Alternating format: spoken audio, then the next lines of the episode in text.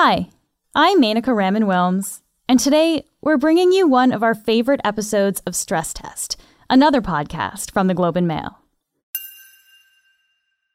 So, your boss wants you to go back into the office, but after two years of remote work, you're not sure you want to go.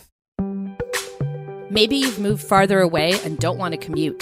Or maybe you've got a taste of flexibility and you aren't willing to give it up, even if it means finding a new job. Today, we're talking about the cost of going back into the office. Whether you measure cost in time or money, going back to work can be pricey. And a lot of young people are making big moves to avoid the cost and keep their work from home lifestyle. Welcome to season five of Stress Test, a personal finance podcast for millennials and Gen Z. I'm Rob Carrick, personal finance columnist at the Globe and Mail. And I'm Roma Luciw, personal finance editor. So, Roma, when was the last time you went into the office? I went into the office uh, about a year ago to clean out my desk, and that was it. I haven't been in since, and my working day consists of getting up, getting dressed, brushing my teeth, walking downstairs, making a wonderful coffee on my new amazing coffee maker, shepherding the kids to school, and then turning on my computer and starting to work. So I'm really enjoying working from home. There are some things I miss. What about you? Do you miss going into the office, Rob? I'm going to miss the office a little bit. I miss talking to the people there, you know, sharing story ideas and information. And I also miss the gym that was near the office. I was able to work out there on my lunch break. Um, but beyond that, I do not miss the commuting. I hated commuting. Uh, I think I'm in, in the majority there. And I totally understand why a lot of people are deciding that this is super important to them and they want to change work to, to accommodate that. Mm-hmm. I think for most people, it comes down to time and money we have had a work culture that it seems a lot of people were dissatisfied with. And we haven't had a shakeup of this working setup that we have in many generations. And COVID presented that opportunity. The one thing we should note is working from home is not for everyone. There's about 40% of Canadians, according to StatsCan data, that are able to work from home. Many people cannot doctors, nurses, cashiers, drivers, factory workers. So when we're talking about working from home, we are speaking to this very specific group of people that are, able to do so. You know, I want people to listen to this podcast and be motivated to go out there and fight for your work life balance. It's a great opportunity right now. Employers are listening to employees like they haven't in ages. You have leverage, take advantage. When we did a caller for this episode, we heard from so many young people who made big moves during the pandemic because they decided flexibility was critical. There was no way they were going back to the old way of doing things. After the break, we hear from a 20 something who's looking for a new job. That's because his employer is asking workers to be in the office two to three days a week.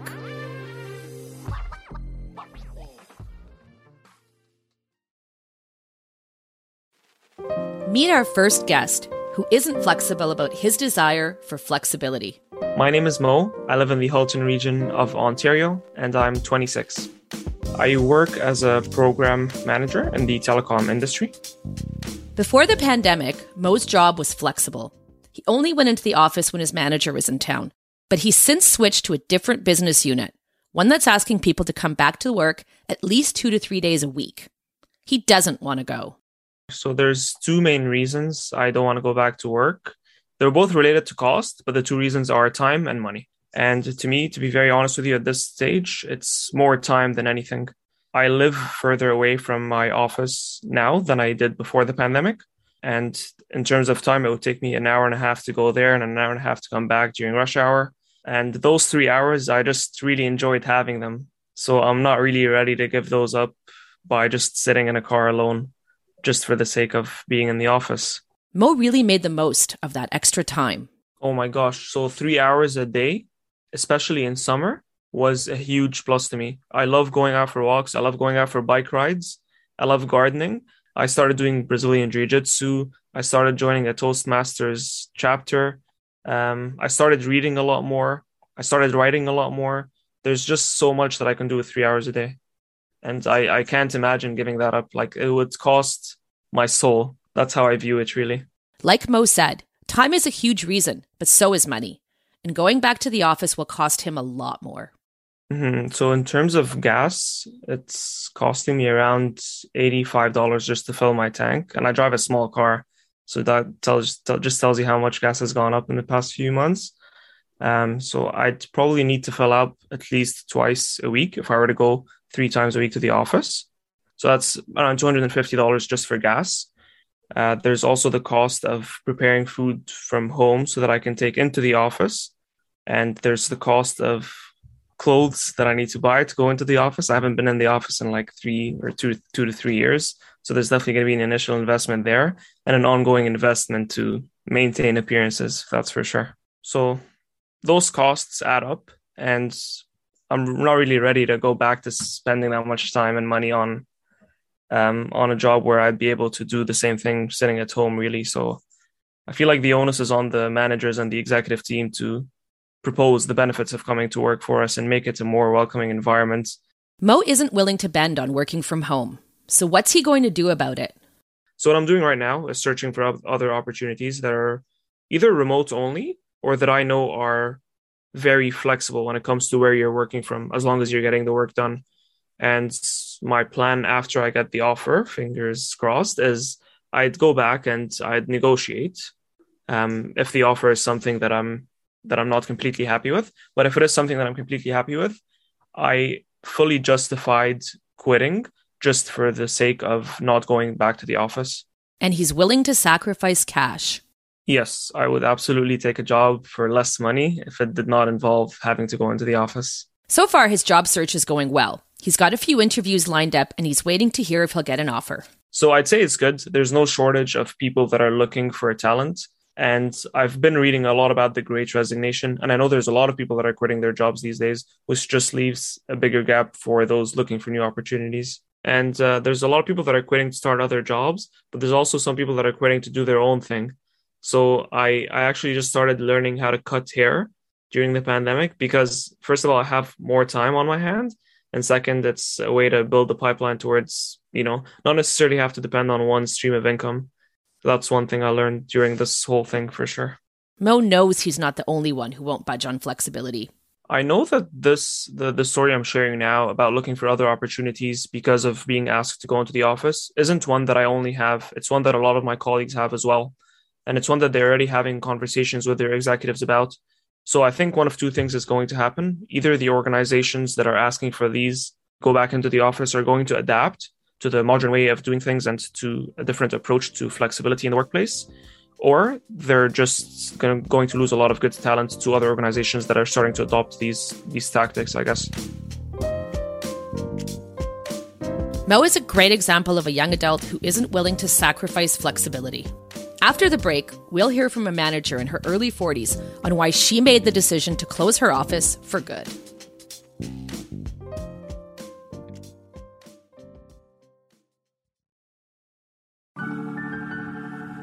My name is Kat, and I live in Oakville, Ontario. I'm 42 years old.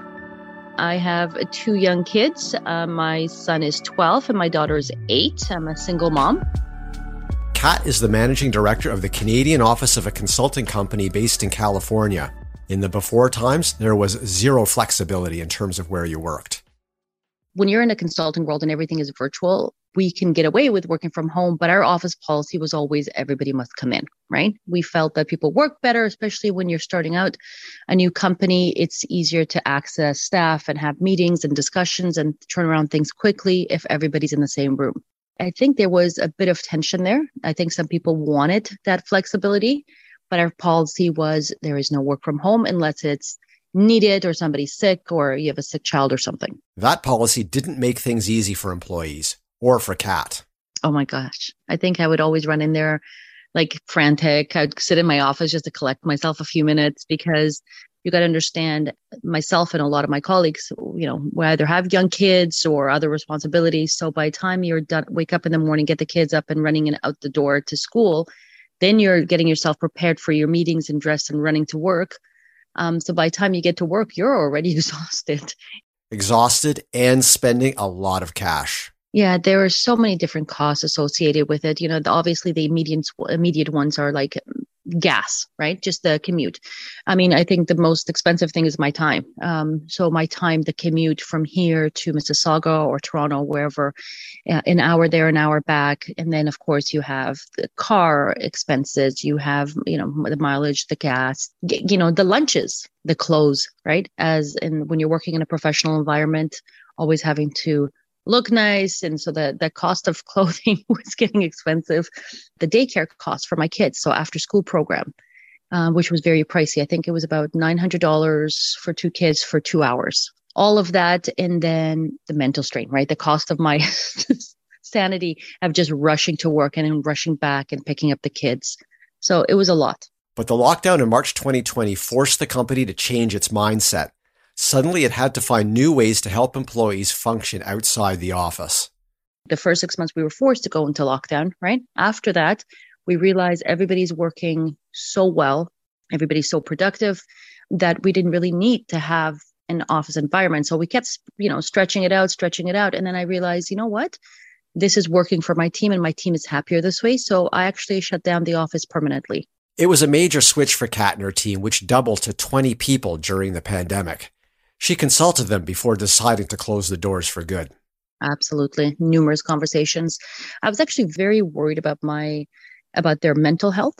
Um, I've got a lot of young moms who are stuck at home, you know, and that could be in itself could be exhausting. I also have a lot of individuals who are here living in this city alone. So no family, they're new to the country, new to the uh, culture. So for me, it was like making sure that they're okay. So I had numerous conversations with them about, do you want to go back to the office? Do you need that social environment? Do you need that support? And I think um, I would say 90% of them said they prefer working from home.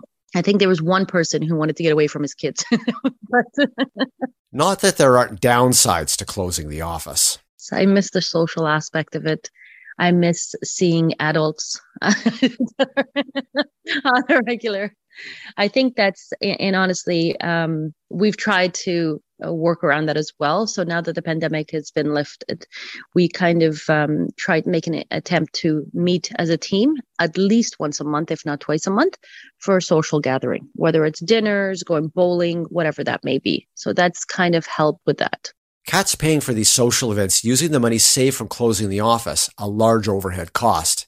She says productivity has gone up because people don't have to commute two hours a day.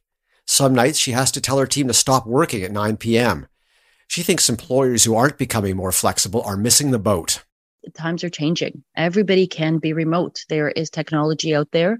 You know, there's always going to be a few people that might take advantage of the situation. And if they think they're not being productive, then those need to be dealt with. But I think as a company in whole, it would benefit them to kind of start looking at it through a different lens, right? Your employees are health uh, happier, better work life balance.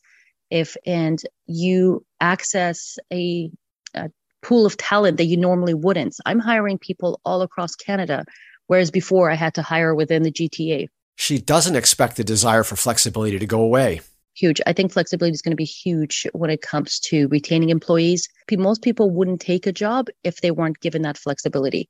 So again, you will lose people eventually. Um, they would want to have kids or you know be with their family or deal with responsibilities or they just don't want to commute. So those are the people that are going to eventually start looking for other jobs if companies force them to go back. I think people will choose flexibility over money in most situations. I personally would. I think it would have to be a significant amount of money for me to give up that kind of flexibility.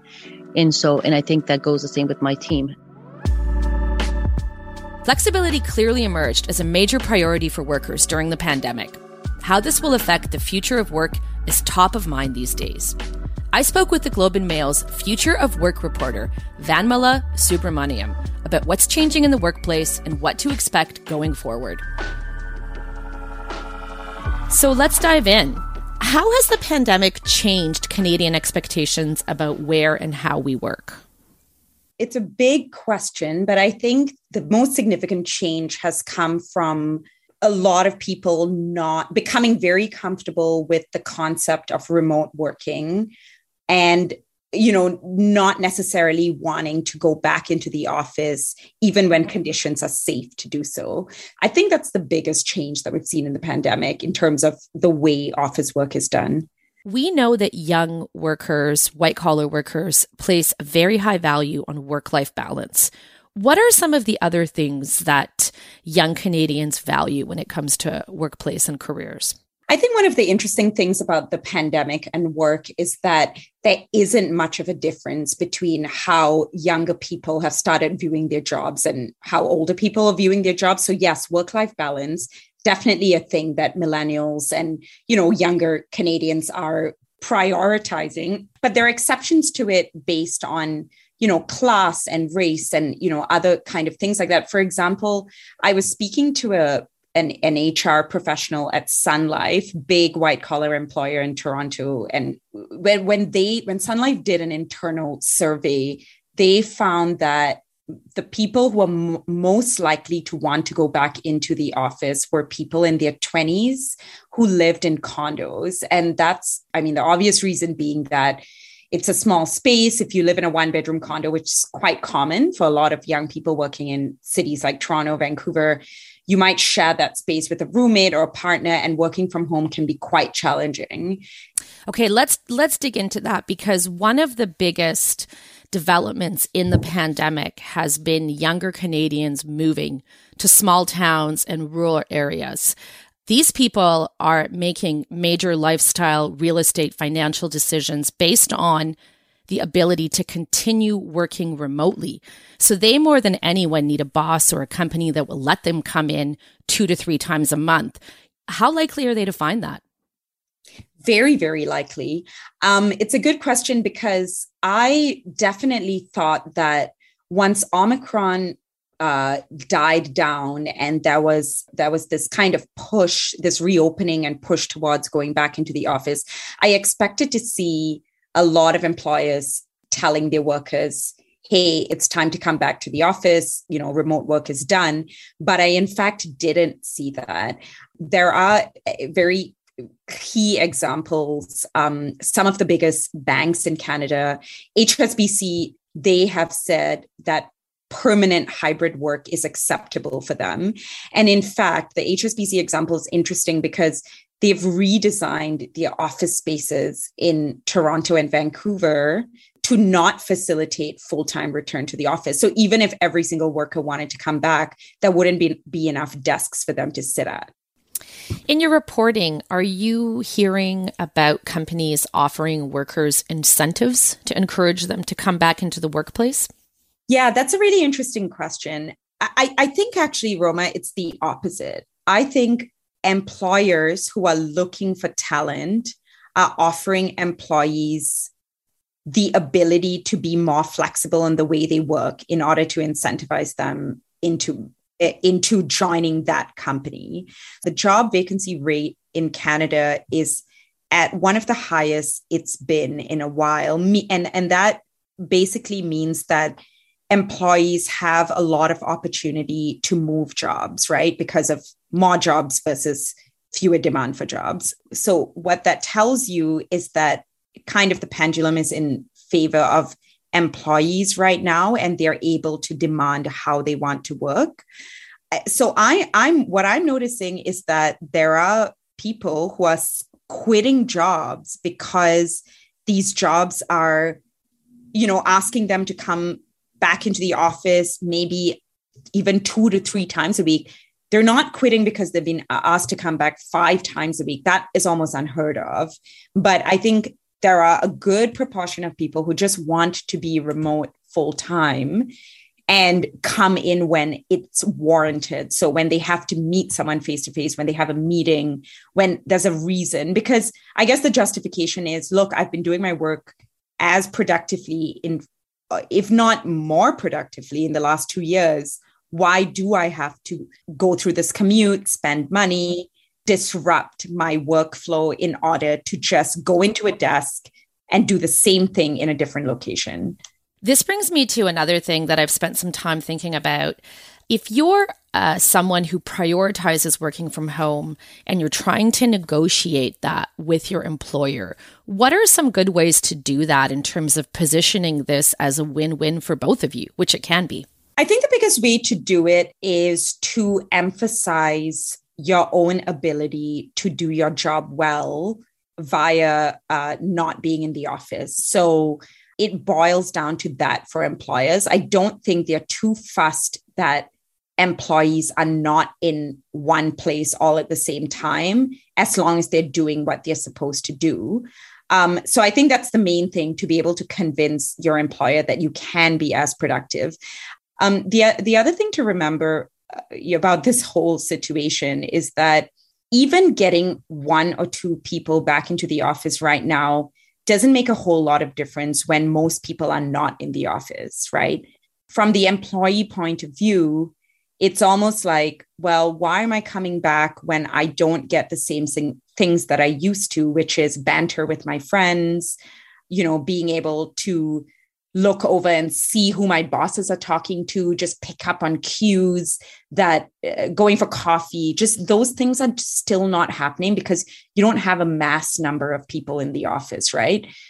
And it's funny when you mentioned going for coffee and talking with coworkers, it certainly was one of the main reasons that I really enjoyed going into the newsroom was to speak with my coworkers and have those conversations and have that connection. You're learning, you're making connections, you're building all of these relationships. Um, you need to be on your boss's radar for things like promotions, for moving into other opportunities and, you know, potentially for bonuses does working from home hurt your chances?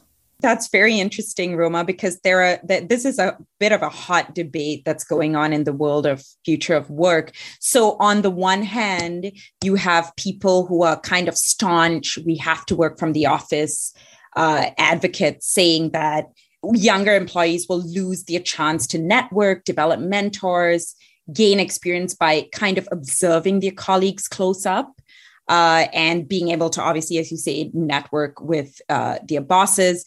But I think there's this other school of thought that says if no one else is doing it, you're not really losing out. One of the things that has come up is that when it comes to younger workers, flexibility is very important. And they have, in some of the surveys I've seen, rated it higher than money.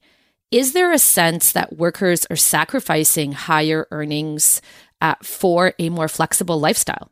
Yes, I think there's some evidence that they're doing that. From what I'm finding, if you are offered a job where you have to come back into the office, say three to four times a week, and you're getting a marginal increase in your salary, so say 15% increase, what I'm finding is workers are rejecting that and saying, I don't need a 15% increase if it means that I have to go through the commute and come back into the office.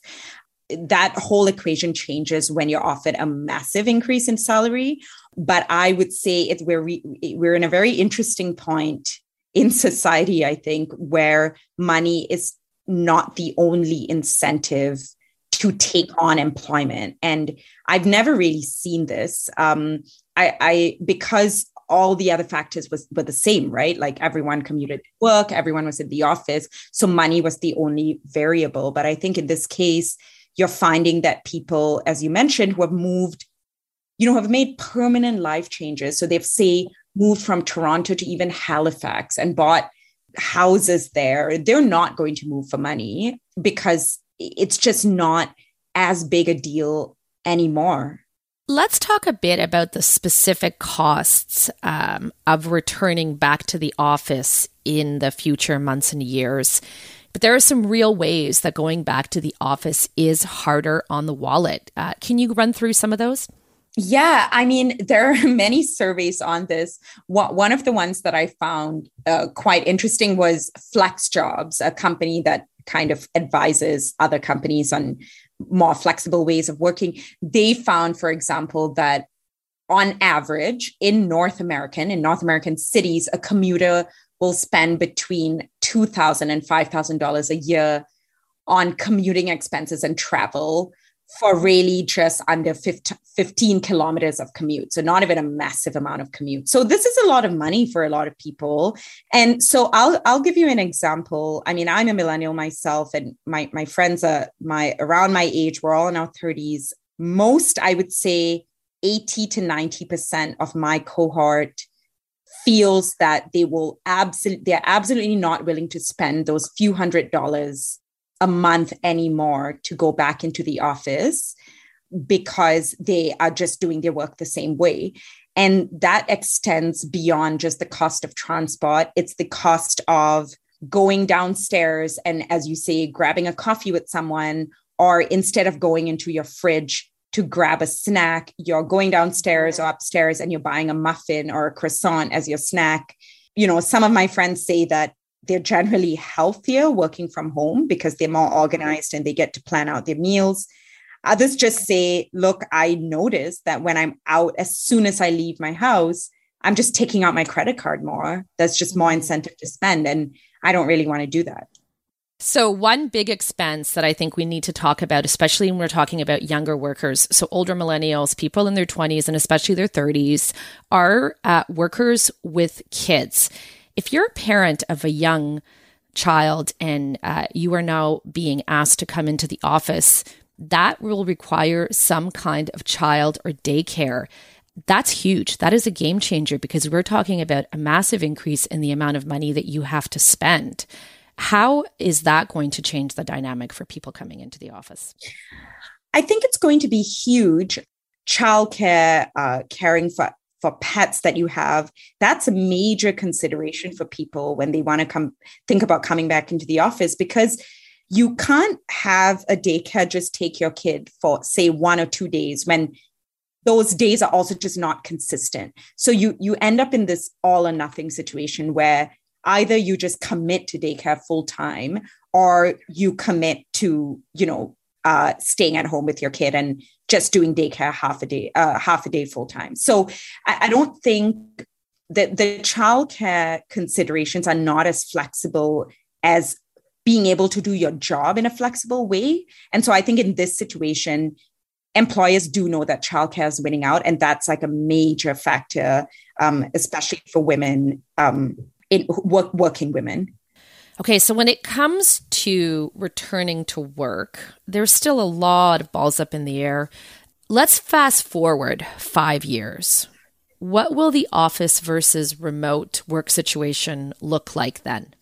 My guess on this, and it's just a guess because I can't predict the future, uh, but from what I know, I think we're going to just move into a permanent hybrid working situation where you would work half the time at home and half the time in the office, but that varies according to company. So one day or five days, you know, depends.